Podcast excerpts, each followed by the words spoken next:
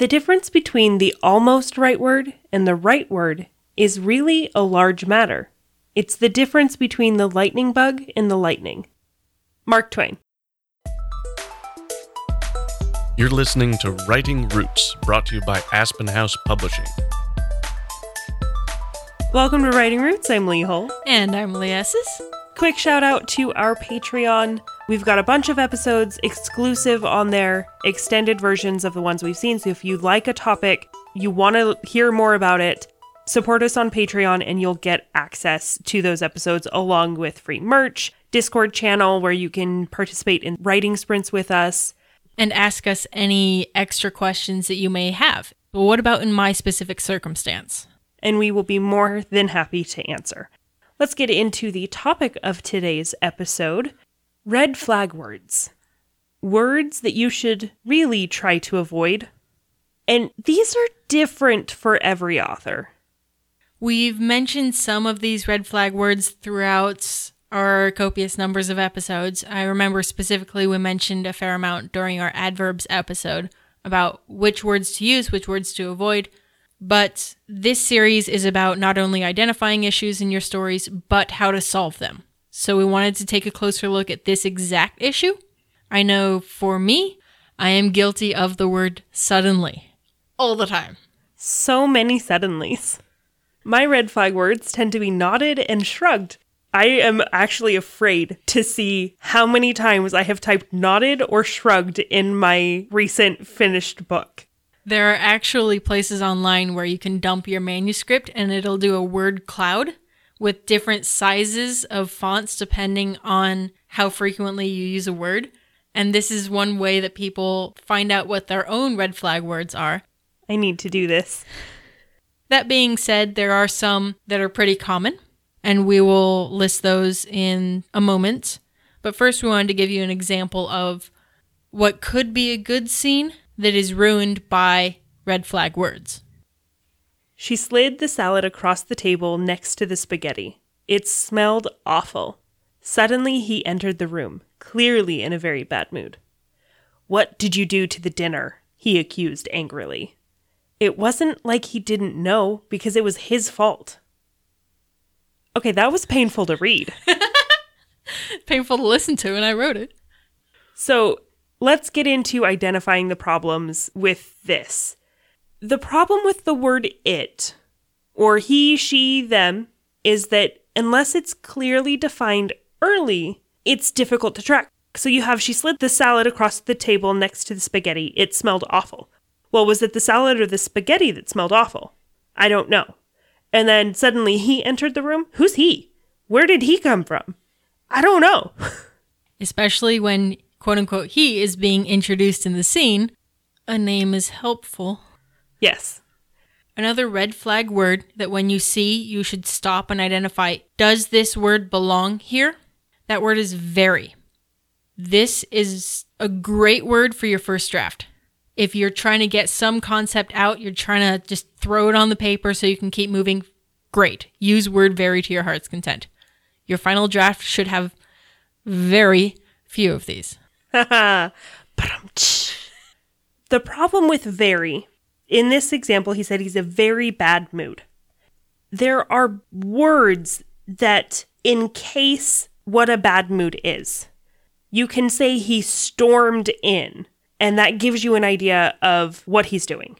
Instead of entered the room clearly in a very bad mood, he stormed in, each footstep stomping against the hardwood floor. Like, that conveys that very bad mood in a much better way. So, very is very bad. The primary time when this is okay to use is when the word after very was said within the last couple of sentences. Not only was she angry, she was very angry. Even that could be rephrased, but if you're artistically using redundancy to your favor, very can be helpful. There are times where redundancy works, and there are times where it is absolutely terrible, like redundant adverbs. In this example, he accused angrily. Is there any way to accuse somebody without being angry? Maybe you can accuse calmly, but not after storming into a room, clearly in a very bad mood. Angrily is superfluous in this case. All you're doing is slowing the story down. You're not adding to the story at all. So, in this case, as someone who is very pro adverb, and I will die on that hill, take out the adverb. This adverb is useless. Yes. So, if you also noticed in the example, we had Lee's red flag word, suddenly. Most of the time, you don't need suddenly. Another red flag word that I see a fair amount, and this goes back to the telling versus showing, is the word feel. If you are naming an emotion versus describing the emotion, It will always fall flat. You also want to look out for double negatives. It wasn't like he didn't know. That's a double negative in that phrase. Double negatives make a sentence entirely too complex, and if you throw in double, triple, quadruple negatives, it just makes it confusing. Now, if you're doing it intentionally for parody or comedy, that's different. in this case, you're not only slowing it down, but you're making the reader reread the sentence and therefore making your reader work harder to understand your story, which is never the goal. You also want to look out for prepositions, especially when they are to describe emotions. She screamed in fear. Usually, people are screaming for two reasons they're afraid or they're in pain. It is okay to say she screamed in excitement because that's not normally the emotion that we associate with screaming, but we do associate fear and pain with screaming. And then, of course, telling versus showing. This person was. I saw. These are often superfluous in order to shove your main character into the moment instead of showing something from that character's point of view. Right now, I could say Lee nodded. It doesn't need to be I saw Lee nod because my world is from my point of view. I saw is implied. We'll be talking a little bit more about this problem specifically in a couple of episodes when we cover the problem that all sentences start the same. Let's get into the solution for all of these problems. There is a place for some of these, but every single one of these needs to be used intentionally and artistically. Spot it in your writing, pick it up, hold it in your hands, study it, go, does this belong here? If the answer is yes, they won't necessarily need a solution. But if they do, one of the easiest ways, at least for me, is to define it. Define what you actually mean.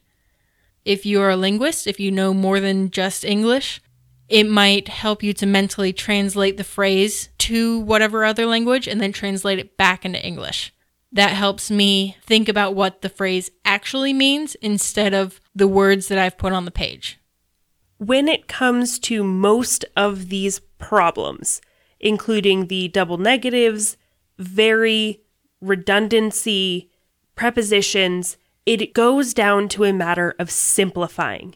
Is there a better word? Is there a better way to phrase he's very angry? Is there a better way to phrase it wasn't like he didn't know? Is there a more simple way to convey that emotion? And sometimes the easiest way, if you're stuck and you're like, I know this is something that's awful, I know it needs to be changed, and this is your moment to change it, you can't put it off to later, just take it out. Because really, if it's not helping your story, why is it there? So, one of the phrases in the example was, he accused angrily. The solution to this adverb, redundant adverb, is to just throw the adverb out the window. Really throw the whole tag out the window and set up his emotion better in the sentence before. So let's get into the new example where we've simplified it, we've broken down the useless, redundant words, and phrased things more appropriately. The salad smelled like a high school gym. It was all she could do to push the atrocity away. The door slammed open, promptly followed by her husband's stomps through the living room. What did you do to the dinner? What did she do? He was the one who insisted on using wilted spinach. So we get a lot more context here. We know that the person storming and stomping is her husband. We don't need to be told that he's accusing her because it's clear in the verbiage, in the emotion. We really didn't need to know about the spaghetti, just the fact that the salad was terrible, and now we know why. It was wilted spinach. You may have noticed the word it did show up in the new example. It was all she could do to push the atrocity away. In this case, it wasn't really being used as an object. That's where the problem comes in with it, is if it is being used as a replacement for an object. Having these words will help you understand and preemptively strike at your own writing before someone else sees it and goes, uh, this kind of fell flat and is seen that shouldn't have. You can very easily in your editing process control F, feel, make sure they all make sense. Use different resources to help you identify what your problems are. Ask your editor, what words do I use too often? We are blinded to our own red flag words. You can unblind yourself with some work, but it's hard to identify because that's just how we write. It's the natural flow. In your first draft, it's okay to write whatever you want. Use all the red flag words you want. They're gonna go away but for now, that's just where they exist. And it's okay, because I did what we always tell you to do And that's to write selfishly. If you have a question or comment for our hosts or a topic you'd like us to cover, send us an email at writingroots at aspenhousepublishing.com or find us on Facebook by searching for Aspen House Publishing.